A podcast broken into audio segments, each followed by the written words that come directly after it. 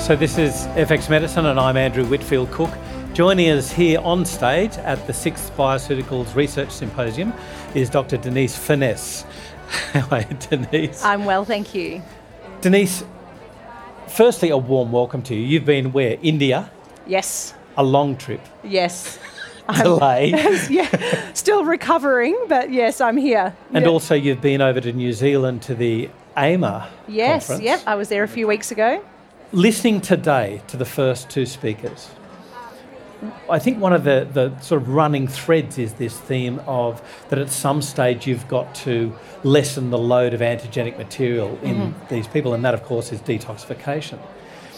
Can you tell us about, firstly, the utility of genetic testing with regards to detoxification? Mm. So um, I think everyone here at the conference and the, the talks I've been giving, as you said, in India and New Zealand the last few weeks have really revolved a lot around the chemicals and toxins in our environment. So there's no doubt that we are being exposed to more and more um, of these things, and in some ways it's almost impossible to, to avoid these kind of chemicals and toxins. Um, unfortunately, or fortunately, depending on how you look at it, um, because you can identify these things, some of us are going to be more susceptible. So um, when we think about genetics, we obviously have our phase one detoxification enzymes, the cytochrome P four fifty s, and depending on uh, the genetics that you've inherited, you might be a fast metabolizer of some chemicals, toxins, pharmaceuticals, uh, hormones, um, or you may be a slow metabolizer. And that is particularly important Um, in regards to your phase two detoxification enzymes. So with phase one, you've got that huge family of cytochrome P four fifty s. Um, phase two, we have a whole range of, um, of genes that code for enzymes involved in methylation. Um, we've got gluc- um, glutathione transferases. They are very, very important phase two detoxification enzymes, um, as well as um, other pathways, so glucuronidation, sulfation, et cetera.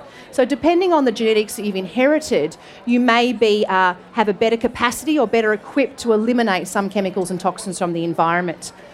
In addition to that, it's not just your phase one and phase two detox enzymes that are actually converting, breaking down and eliminating these things. One of, I guess, the byproducts, for lack of a better word, of, of this exposure is oxidative stress. And we have very, very powerful antioxidant enzymes, endogenous antioxidants. Um, and many of us have genetic variations that mean that we do not break down uh, these free radicals, this oxidative stress as well, and therefore our um, susceptibility for oxidative stress or high levels of oxidative stress um, is different. So the point of saying all that is that um, you know, some of us are more sensitive.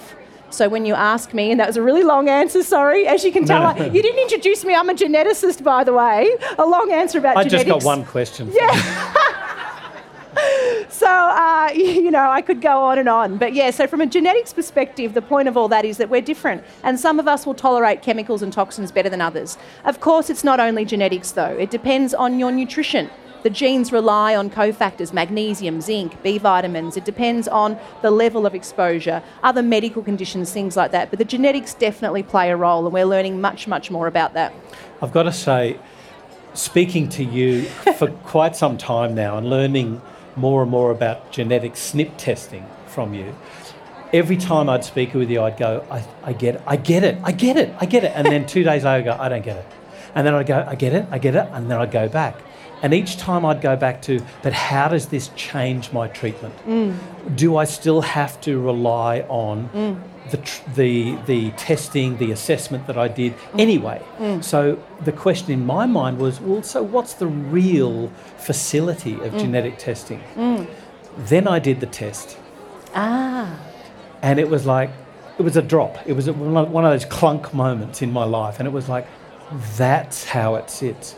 So I'm going to ask you to try and explain this. You've been doing a lot of work behind the scenes with the clinical services, yes. working with bioceuticals. So what hurdles have you come up against? Mm. Can you talk, tell us a little bit about maybe the ethical issues you might have had mm. with certain tests that you'd like to do but can't, mm. um, and what where we're at at the moment? So, uh, yes, I have been uh, very lucky to be involved with the Bioceuticals Clinical Services uh, project. So Bioceuticals have launched clinical services, and one of the first um, testing that they are coming out with is genetics. And um, I've been involved in giving some advice and, and helping with that.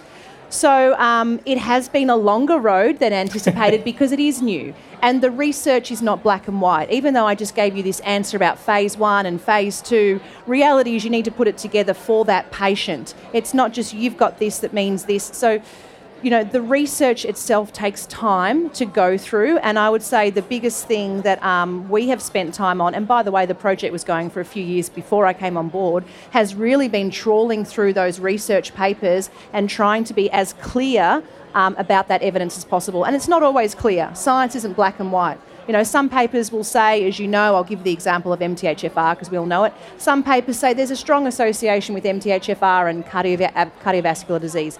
Others say they don't. Well, that person might not have high homocysteine because they've got enough B vitamins and folate. So that's how we need to think, pathways, connections, putting it all together. So the research side has uh, been a lot more time consuming, but I really do believe that we're getting it right. And what I would like to say is that we've tried to, I guess, um, put a bit of a, a rating or a value on that research, because sometimes um, there are things like the antioxidant enzymes that I mentioned. They're so powerful, but the evidence, if you were looking at, say, a five-star, five-star meaning this evidence is very, very strong, you should really uh, put a lot of weight on this with your patient, you know, it might be three stars. And to be honest, you're probably not going to get better than four stars, and that's really your M T H F R with your six seventy-seven C C and homocysteine, strong, strong evidence. So we've developed this rating system in association with the lab. It's based on the Oxford, um, it's, it's a proper rating scale that has been adapted um, to try to give uh, practitioners the ability to, to understand how to use this information. Um, there have been other hurdles. You mentioned about particular tests. I'm not sure, we were having a conversation, I'm not sure if you're alluding to this about yep. the A P O E, is that yep. where you're going? Yep. Yeah. So, you know, there are things that I wanted as a practitioner, there are things that I know other practitioners want, but we really have to be, I guess, cautious about what we're putting out to the market, because we don't want to put the fear in patients. This is all about educating, empowering, helping them make better decision, decisions. Um, So something like A P O E, we know there's strong evidence around Alzheimer's. Now, I know for a fact that many practitioners want to be able to deliver this information to their patients. Anyone that knows about the work that Dale Bredesen's doing in America is phenomenal. He's reversing Alzheimer's. We can do stuff with this information. We can let people know their risk, and then we can put things in place. However, unfortunately, those protocols that Dale Bredesen is coming out with, yes, he's publishing some, um, that is not as established as the link with Alzheimer's. So the issue is that um, we don't want to falsely, um, I guess, get people worried or concerned about developing Alzheimer's. And also the lab we're working with was cautious about that, rightly so. Um, we have uh, looked at legal advice and what this means, and what will happen is, because people do want it. At the end of the day, people want it. Um, what we what we need is just an additional uh, consent form that say that practitioners are willing to counsel their patients on what this means. It's not a diagnostic. It doesn't mean you'll get Alzheimer's. Yes, there's an increased risk, but there are things you can do about it. So just being really clear. So there are some things we haven't been able to include, um, and I guess that's really why it has been taking a long time. We're trying to, um, I'm obviously heavily biased, but put out the best test mm. there is, that what practitioners can use based on evidence. Um, and also what you can do with that evidence. Leading on from there is a question that was asked of me, mm. um, and that was regarding the legal implications with insurance. Mm. And I think it's a reasonable question that we need to know about. Mm. Um, it, I, I think the days are going to come, mm. whether we like it or not, you know, whether, whatever our stance is right here, the day's going to come when having your genes tested will just be like putting your socks on. Mm. Everybody will know it. And this will lead us into how we can evolve personalised medicine. Mm. But for now, at least, mm. we A, don't have the answers, and B, there are certain things that don't necessarily mean, as you've said, mm. that just because you have a S N P allele, that, um, that you're going to get a disease mm. um, diagnosis. Correct. Except for some instances. Yes. So can you take us through what are the implications that practitioners, all of us, need to know about with regards to insurance, mm. letting Our, our patients know what they need to do? Mm.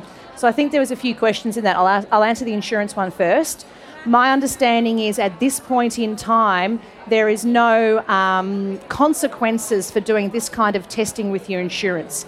The issue is that if you are to go for, say, life insurance and they ask if you've done genetic testing, you must disclose that. Like with everything, if you're going for car insurance or house insurance, you need to disclose these things. The difference is we are not doing clinical genetics. When I describe that association with Alzheimer's and A P O E, it's still not a diagnostic, but the things that we're testing are even further away removed. We're talking about genes that break down things like organophosphates or pharmaceuticals or your ability to metabolize folate or your ability to break down free radicals. So these are not disease-causing. So very different to clinical genetics. So you are not diagnosing or finding out if someone has an increased risk for a particular disease. Like if we were talking about Huntington's or something, that would be different. That could have some kind of ramification on your, your health insurance or life insurance. So at this point in time, um, there are, there are no issues, but people need to know that if you are asked that, you must disclose it, of course. Um, I think that the kind of people that are often doing this testing are actually improving their health. So if you're going for life insurance, uh, you may be actually bettering your life and looking after yourself. Maybe they should they should give people a reduction. And this is me just talking, by the way. They should give you a reduction we'll for taking for, for taking steps and spending money and trying to, you know, reduce your risk of disease. However, that, that's not there. That's just me talking. So from an insurance perspective, you must disclose it. There shouldn't be any consequences, but as practitioners, I think we all need to try to keep up with this information. I think one thing I could say about Bioceuticals, and I like working with them, is I'm sure that Bioceuticals would be keeping their finger on the pulse. And if there were any changes, the first thing they would do would be contact their practitioners to know how to deal with that, with those situations. But just rest assured, we're not looking for disease associations. So there was a couple of things in that question as well. You talked about genetics, the future. My goodness, this is just the beginning, just the beginning. So, you know, you heard I was in India, which they're getting into genetics too. It's exciting. And then the week before that, I was in uh, New Zealand. We're having a conference about genetics too.